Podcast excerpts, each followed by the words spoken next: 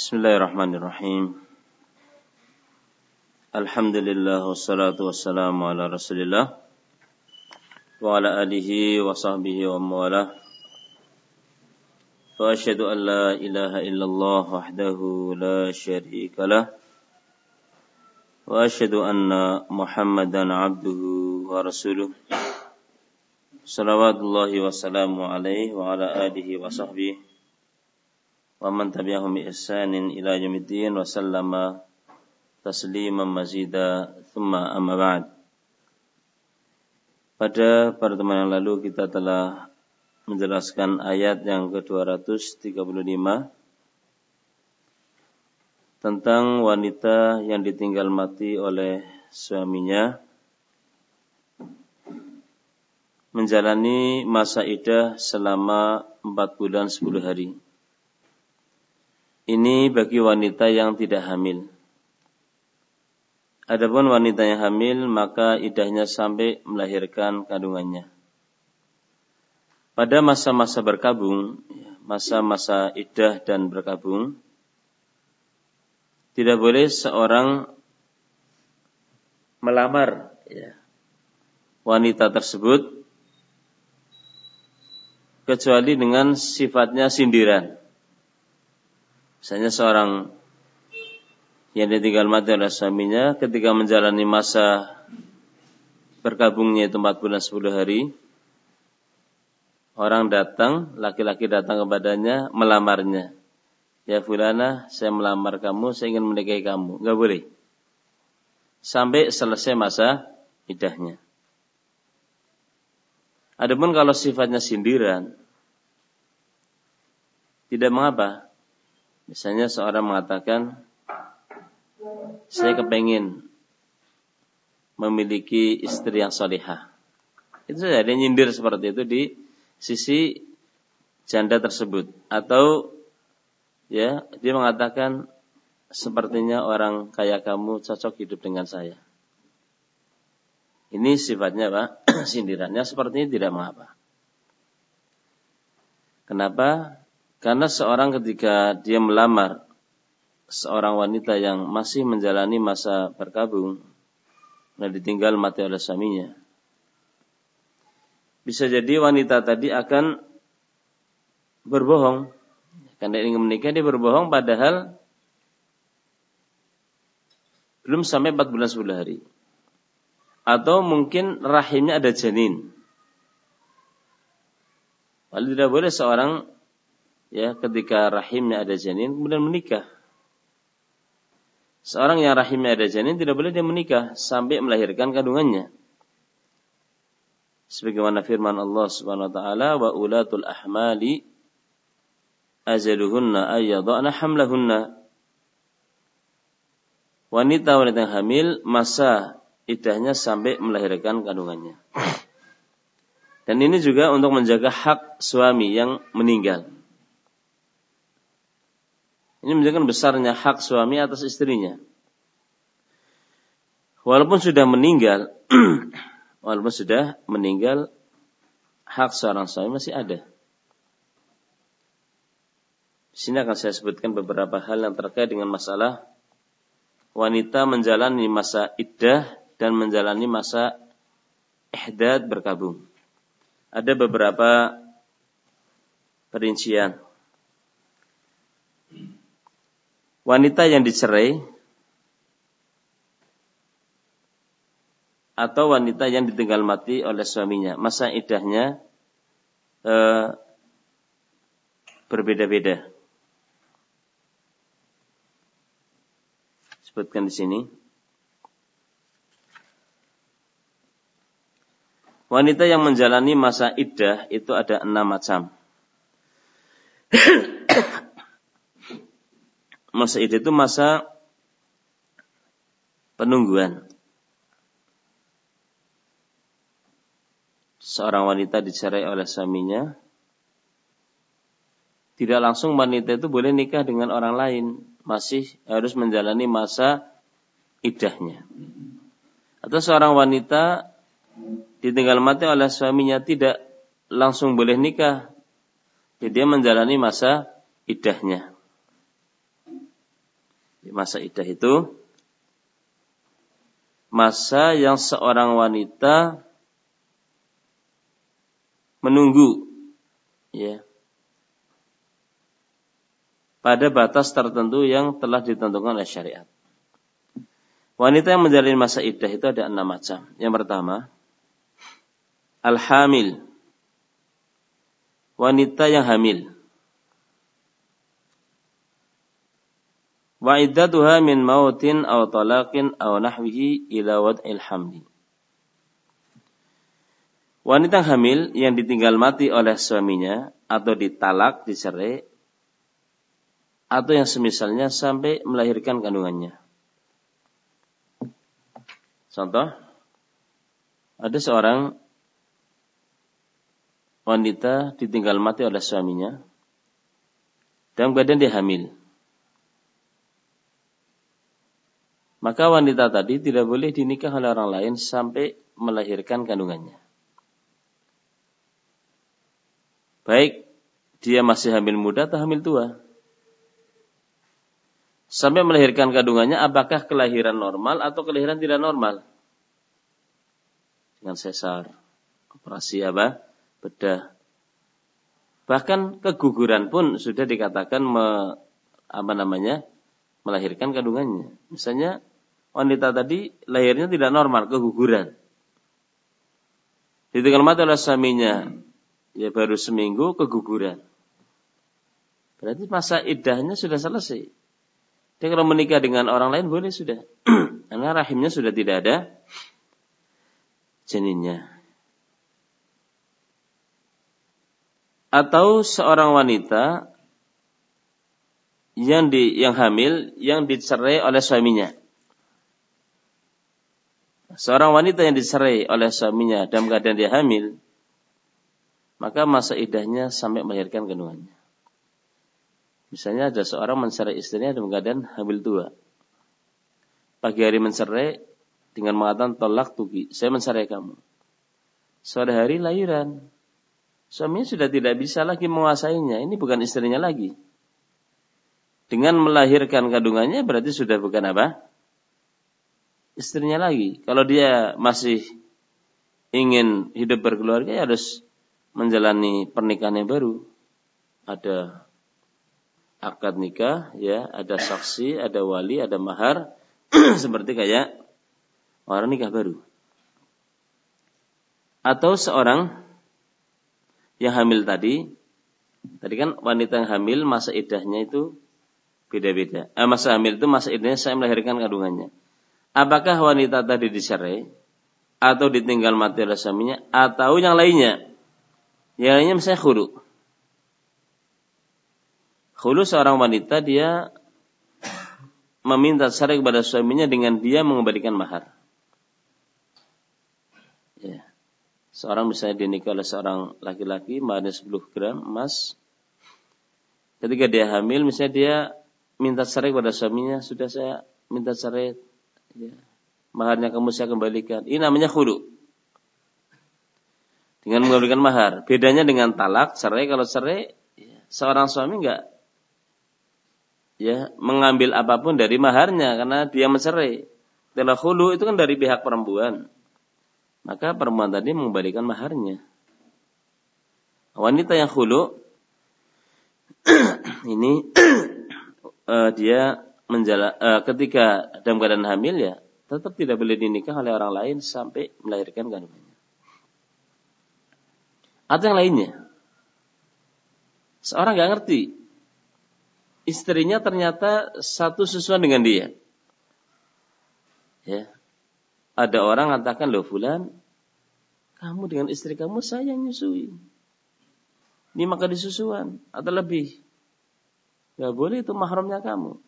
Dia nggak ngerti, dulunya nggak ngerti. Kemudian tahu-tahu sudah nikah. Istrinya sedang hamil. Otomatis ini pisah kan? Pisah karena nggak boleh seorang nikah dengan mahramnya. Ya, satu susan itu kan mahram. Sementara istrinya hamil. Ya. Maka wanita tadi tidak boleh dinikah oleh orang lain sampai melahirkan kandungannya. Terus bagaimana dengan anak yang dikandung? Dinasabkan dari siapa? Jawabannya dinasabkan pada ayahnya karena ini nikah syubhah. Pernikahan yang yang syubhat yang tidak yang tidak syubhat di sini samar maksudnya. Syubhat di sini apa? Samar tidak ada maksud dari mereka berzina. Tidak ada maksud dari mereka berzina. Mereka artinya ya nikah ya sah di perjalanan kehidupan rumah tangga ada orang yang jujur terpercaya memberitakan bahwa suami istri ini saudara susuan. Ya, saudara susuan. Ya. Maka eh, dia harus menceraikannya.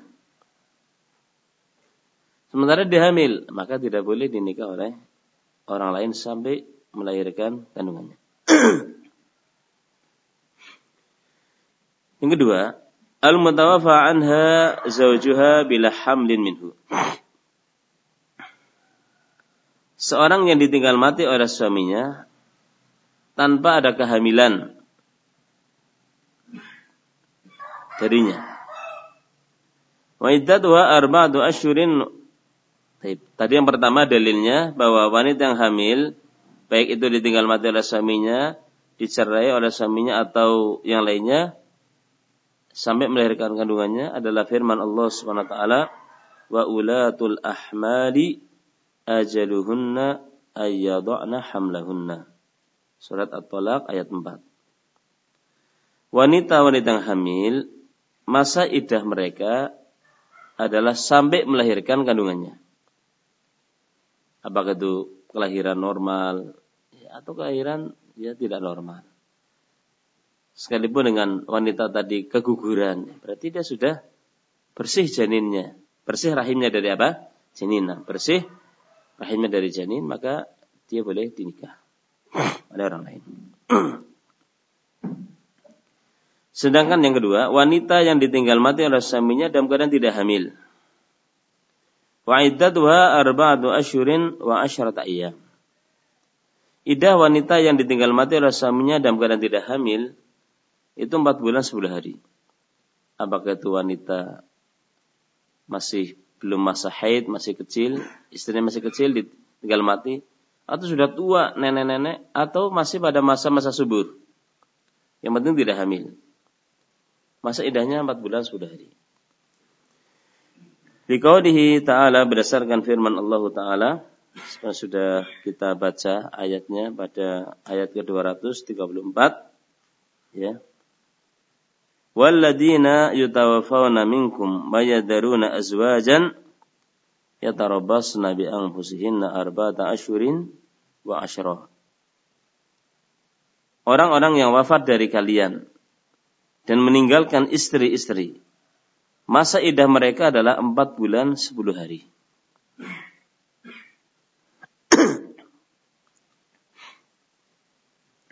Sebutkan di sini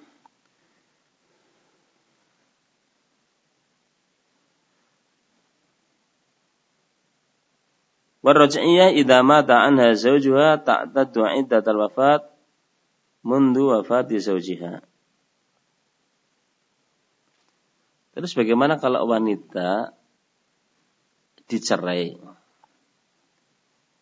Ketika wanita tadi masih menjalani masa iddah, dicerai sekali atau dua kali kan suami masih bisa kembali. Pada masa-masa iddah tadi ternyata suaminya meninggal. Ya, kalau ada seorang mencerai istrinya dengan mengatakan tolak tuki, saya telah mencerai kamu. Sekali misalnya dua kali. Ini wanita itu masih menjadi hak suaminya. Ya. Artinya suaminya masih bisa merujuk sampai tiga kali haid. Ketika pada masa-masa iddah ternyata suaminya meninggal. Bagaimana? Apakah masa idahnya wanita tadi tertiga kali haid berarti cuma mungkin sebentar atau empat bulan sepuluh hari? Maka dihitungnya dari wafat suaminya. Misalnya gini, seorang wanita dicerai oleh suaminya. Masa idahnya itu eh, misalnya tiga kali haid. Sudah dua kali haid belum dirujuk. Kan masih sekali lagi ya kan? Nah, ketika mau sekali lagi ternyata suaminya meninggal. Masa idah wanita tadi apakah satu haid itu sekali lagi akan datang? Atau memulai dari kapan suaminya meninggal ya memulai dari situ 4 bulan 10 hari jawabannya ya semenjak suaminya meninggal dari situlah dia memulai iddah yang baru itu 4 bulan 10 hari yang ketiga man faraqaha zawjuha hayyan wa hiya tahid. Orang yang dicerai oleh suaminya dalam keadaan suaminya masih hidup dan wanita tadi wanita yang masih keluar darah haidnya. Wa iddatuha salah satu guru iddah wanita yang seperti itu adalah tiga kali haid. Seorang mencerai istrinya istrinya itu masih pada masa-masa subur karena beda kalau istrinya itu sudah menopause sudah nggak keluar darah haidnya lagi itu iddahnya bukan tiga kali haid karena nggak akan mungkin head lagi ya kan atau sulit ya kan, sulit head lagi. Atau wanita di sana itu wanita masih terlalu muda. Istrinya umur tujuh tahun. Belum keluar darah headnya. Maka idahnya bukan tiga kali head, tiga bulan. Ya. Adapun wanita yang dicerai oleh suaminya dalam keadaan suaminya masih hidup dan wanita tadi pada masa-masa yang dia masih keluar darah, darah haidnya maka idahnya tiga kali haid. Liqaulihi ta'ala berdasarkan firman Allah Ta'ala wal mutallaqatu yatarabbasna bi anfusihinna salasata quru. Wanita-wanita yang dicerai masa idah mereka adalah tiga kali haid. Ini wanita yang masih ya keluar darah haidnya. Terus bagaimana wanita sudah tidak keluar darah haidnya, sudah tua, atau wanita tadi misalnya masih terlalu muda. Beda lagi nanti masa haidnya tiga bulan. Yang keempat, man faraqaha zawjuha hayyan walam tahid. Seorang wanita yang dicerai oleh suaminya dan keadaan suaminya masih hidup. Dan wanita tadi tidak keluar darah haidnya. Kenapa tidak keluar darah haid? Lisihorin au iyasin. Karena dia masih terlalu muda, terlalu kecil. Orang nikah dengan perempuan umur 9 tahun atau 8 tahun. Kemudian dicerai istrinya. Umur 8 tahun. Mungkin belum keluar dari haidnya. Au iyasin atau sudah tidak keluar dari haid lagi. Sudah tua. Fa'iddatuha salah satu asyurin. Maka idahnya 3 bulan. Perincian seperti ini penting. Ya, perincian seperti ini penting. Liqaulihi ta'ala berdasarkan firman Allah ta'ala wallai ya'isna minal mahidi min nisaikum in irtabatum fa'iddatuhunna salasatu asyurin wallai lam yahidun. Wanita-wanita yang sudah tidak keluar darah haidnya lagi dari istri-istri kalian. Kalau kalian ragu, maka idah mereka tiga bulan. Demikian pula wanita-wanita yang yang uh, belum keluar darah haidnya. Sama, yaitu idahnya tiga, tiga bulan. Yang kelima. Manir taba haiduha walam tadri sabab raf'ihi. Seorang yang sudah, uh, seorang yang haidnya itu hilang. Dan nggak ngerti kenapa haidnya hilang. Artinya kok nggak keluar darah haidnya? Lalu masa-masa subur. Ya. Ada sebagian wanita dia menjalani eh, tidak menjalani masa haid padahal dia kadang hamil, ya kan? Ada.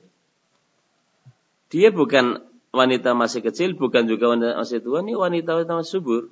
Tapi dia tidak keluar darah haidnya. Terus bagaimana Allah seperti itu? Seorang mencerai istrinya, sementara istrinya itu nggak pernah haid. Mungkin nggak? Mungkin ada sebagian wanita seperti itu. Ya. Walaupun umumnya yang namanya haid itu dijalani oleh atau Adam, oleh ya para wanita. Tapi ada kondisi seorang wanita dia tidak haid sama sekali.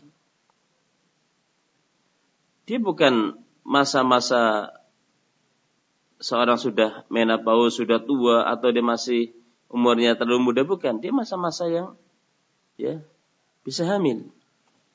Kalau seperti ini dikatakan wa iddatu hasanah. Idahnya setahun.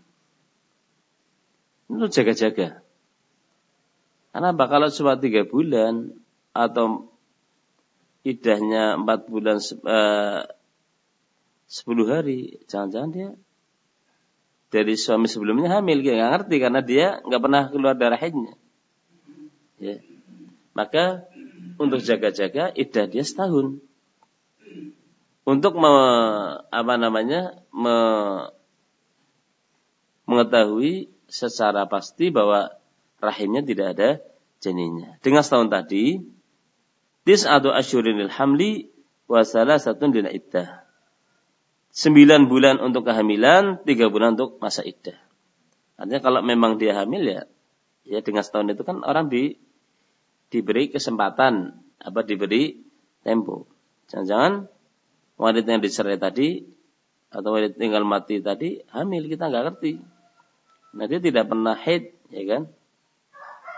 Wadhalika liqada'i Umar Khattab radhiyallahu anhu bidzalik walam yungkar yungkir alaihi ahad min sahabat.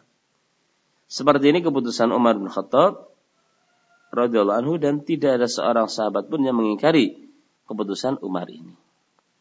Jadi wanita yang dia itu sebenarnya masa-masa subur. Ya. Tapi tidak keluar darah haidnya. Ada kan? Yang seperti ini.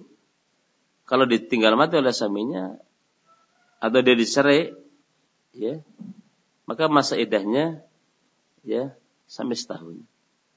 Itu jaga-jaga. Kalau memang wanita tadi hamil kan. Kehamilan umumnya 6, 9 bulan lebih. Ya. Kemudian 3 bulan untuk menjalani masa idah.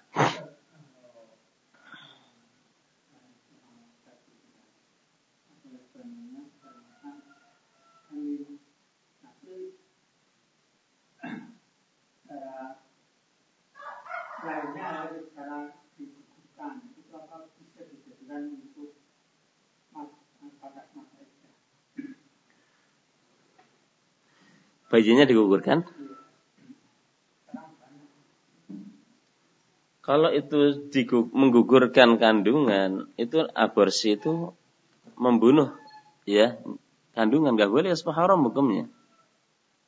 Karena Allah SWT mengatakan faja'alnahu fi qararin makin kami jadikan janin itu di tempat yang apa namanya rapi, kokoh.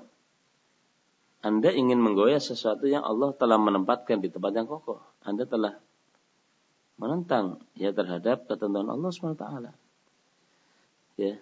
Orang yang menggugurkan kandungan itu ada dua macam. Ya. Semuanya haram. Menggugurkan sebelum janin itu ditu padanya ruh. Ya, haram hukumnya. Dan menggugurkan setelah ditu padanya apa? Ruh. Ini berarti membunuh ji, jiwa yang seperti ini. Haram hukumnya. Semuanya haram, yang pertama haram, yang kedua lebih lagi. Seorang menggugurkan kandungannya dalam keadaan janinnya belum ada, eh, belum ditiup padanya roh. Haram hukumnya. Yang kedua, menggugurkan kandungan dalam keadaan janin ada rohnya. Ini bentuk membunuh jiwa tanpa tanpa hak. kalau ada pertanyaan, bagaimana kalau menurut dokter kandungan? Bahwa wanita ini kalau tidak menggugurkan kandungannya akan terancam ya terancam nyawanya. Karena mungkin kandungannya ada misalnya penyakit tertentu atau apa ya kan? Atau kondisi fisik wanita yang hamil tadi misalnya tidak ya bagus untuk hamil. Boleh nggak digugurkan kandungannya? Jawabannya tidak boleh. Karena apa? Jangan kamu ingin menyelamatkan nyawa kamu dengan melenyapkan nyawa nyawa orang. Makanya ulama mengatakan keterpaksaan akan dibolehkan bukan dalam bentuk ini. Contoh kalau seorang dia di apa dikalungin celurit untuk mengatakan ya Kamu katakan Lata dan Uzza itu sesembahan hak. Kalau tidak lewat ini seluruh di leher. Dia boleh mengatakan seperti itu. Orang disodori khamar kemudian di atas kepalanya ada martil. Kamu kalau gak minum khamar ini tak pukul kepala kamu dengan martil ini. Dia boleh minum. Tapi kalau kamu bunuh fulan. Kalau kamu tidak membunuh fulan, kamu yang akan saya bunuh. Boleh nggak orang tadi membunuh orang lain? Kalau saya nggak membunuh, saya dibunuh. Kata ulama, tidak boleh. Beda. Karena apa? Jangan sampai seorang ingin menyelamatkan nyawa sendiri dengan melenyapkan nyawa nyawa orang. Di sini nggak boleh. Ya, di sini tidak boleh. Sama dengan tadi. Ya, kalau dokter kandungan saya katakan, oh, ini bahaya kalau kamu tetap ya mengandung seperti ini kalau nggak digugurkan me, apa namanya membahayakan kamu. Ini tidak boleh digugurkan. Kenapa tidak boleh seorang melenyapkan nyawa orang untuk menyelamatkan nyawa sendiri? Atas dasar apa Anda melenyapkan nyawa bayi tanpa hak? Sementara alhamdulillah sekarang kan sudah banyak alat-alat yang apa modern untuk ya meminimalisir madarat tadi dan semoga janin tadi tumbuh bagus kemudian nanti operasi sesar misalnya.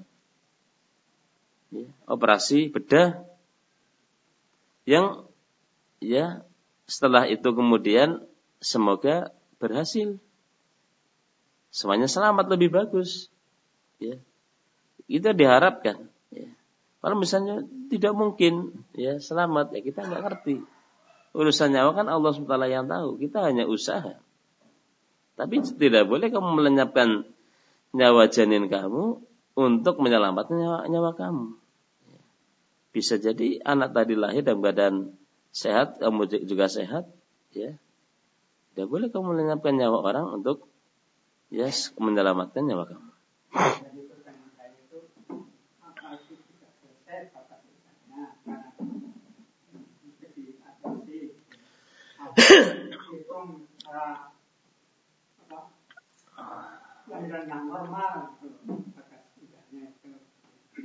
Eh, di sini ada dua hal. Uh, kalau tadi yang saya sebutkan tentang hukum mengaborsi, menggugurkan kandungan, ya kan? Kalau yang kedua, kalau memang terjadi seperti itu, orang menggugurkan kandungan, menggugurkan loh, bukan gugur sendiri, sengaja misalnya, maka ya ketika memang sudah nggak ada lagi janin di rahimnya ya dia sudah selesai masa idahnya. Cuma rekayasa dia itu haram yang seperti itu. Rekayasa dia itu apa? Haram. Tapi kalau dia sudah tidak ada janinnya ya sudah berarti dia sudah boleh nikah dengan orang lain. Ya. Allah alam seperti itu. Karena tidak semuanya kemudian yang ini salah, kemudian yang ini nggak boleh. Contoh, orang di sholat pakai peci sutra. Sholatnya sah kata ulama, tapi dia dosa. Kenapa? Dia pakai peci sutra. Pakai sarung sutra. Ya.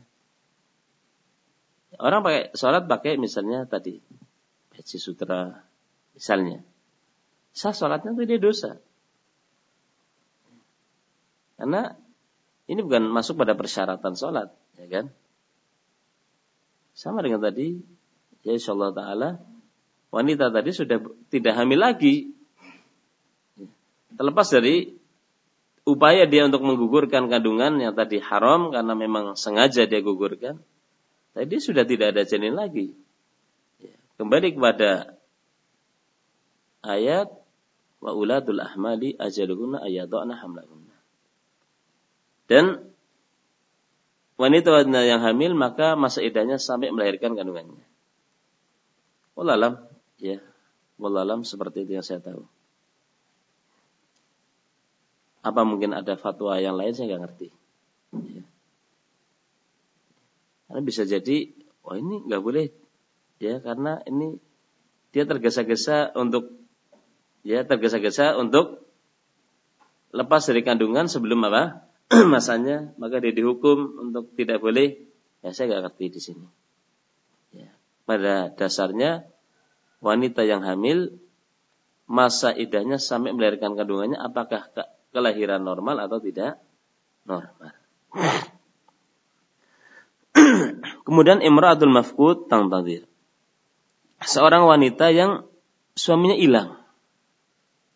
Arti ke mana suaminya? Ya. Hilang.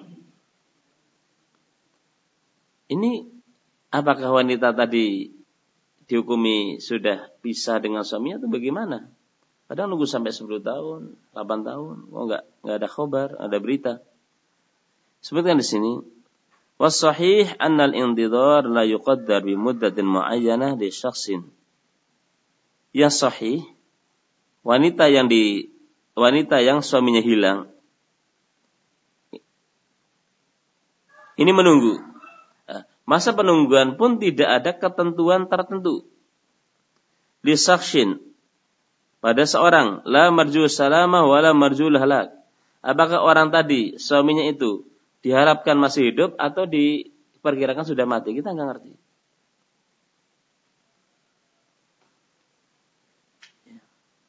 Misalnya, oh ini diperkirakan masih hidup berarti sudah tunggu saya 10 tahun. Ini diperkirakan sudah mati, ini udah pergi ke daerah sana, udah sebulan, eh belum tentu. Ya, belum tentu seperti itu. Falyudrab lahu mudda bihasabi hali wa halil waqti alladhi wa.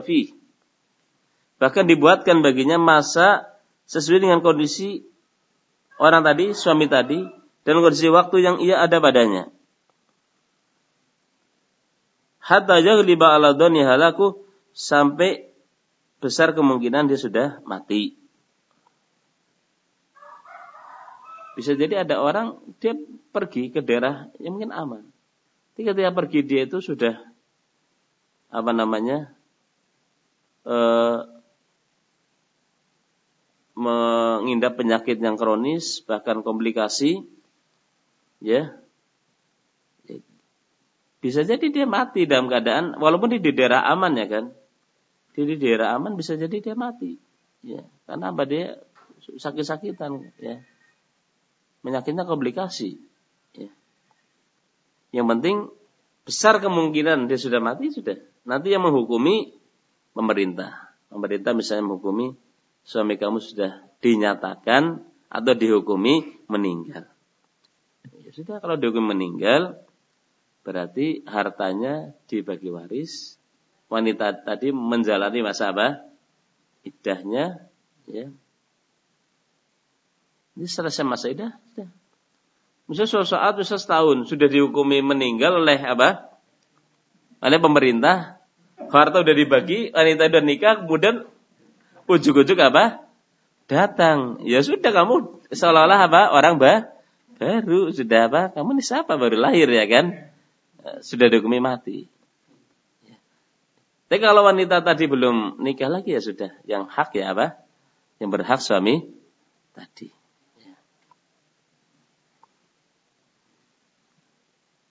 Ketika memang kita tidak bisa tahu secara yakin fulan ini masih hidup atau sudah mati, maka di sini penguasa melakukan istihad, Me, melakukan e, pendeteksian. Ini kamu suami kamu ke mana dulu perginya dengan siapa ke tempat mana nanti akan dipelajari. Ya, kemudian nanti mereka akan memutuskan. Nah, dan keputusan hakim ini setelah didasari oleh ya setelah mempelajari ya kondisi yang ada orangnya ya waktunya dan yang terkait dengannya kemudian memutuskan suami kamu meninggal berarti sudah keputusan hakim dijadikan pe pegangan. Lalu dikatakan hukmul hakim yarfa'u al khilaf. Keputusan hakim ya menghilangkan adanya persengketaan. Sudah keputusan sudah nggak ada sengketa lagi. Nah kalau kalau nggak ada keputusan hakim, terus wanita tadi terkatung-katung, gimana ini? Hartanya apa harta suaminya dibagi atau tidak? Dia juga berpuluh-puluh tahun gimana? Kan kasihan. Nah, dengan keputusan hakim, ya sudah wanita tadi statusnya jelas. Apakah suaminya dihukumi meninggal atau atau tidak jelas. Ya, sehingga menjadi jelas semuanya. Ini yang terkait dengan wanita yang menjalani masa iddah. Insyaallah kita akan lanjutkan pada kesempatan akan datang. Wallahu taala alamu bisawab. Subhanakallah bihamdika asyhadu an la ilaha illa anta astaghfiruka wa atubu ilaik. Assalamualaikum warahmatullahi wabarakatuh.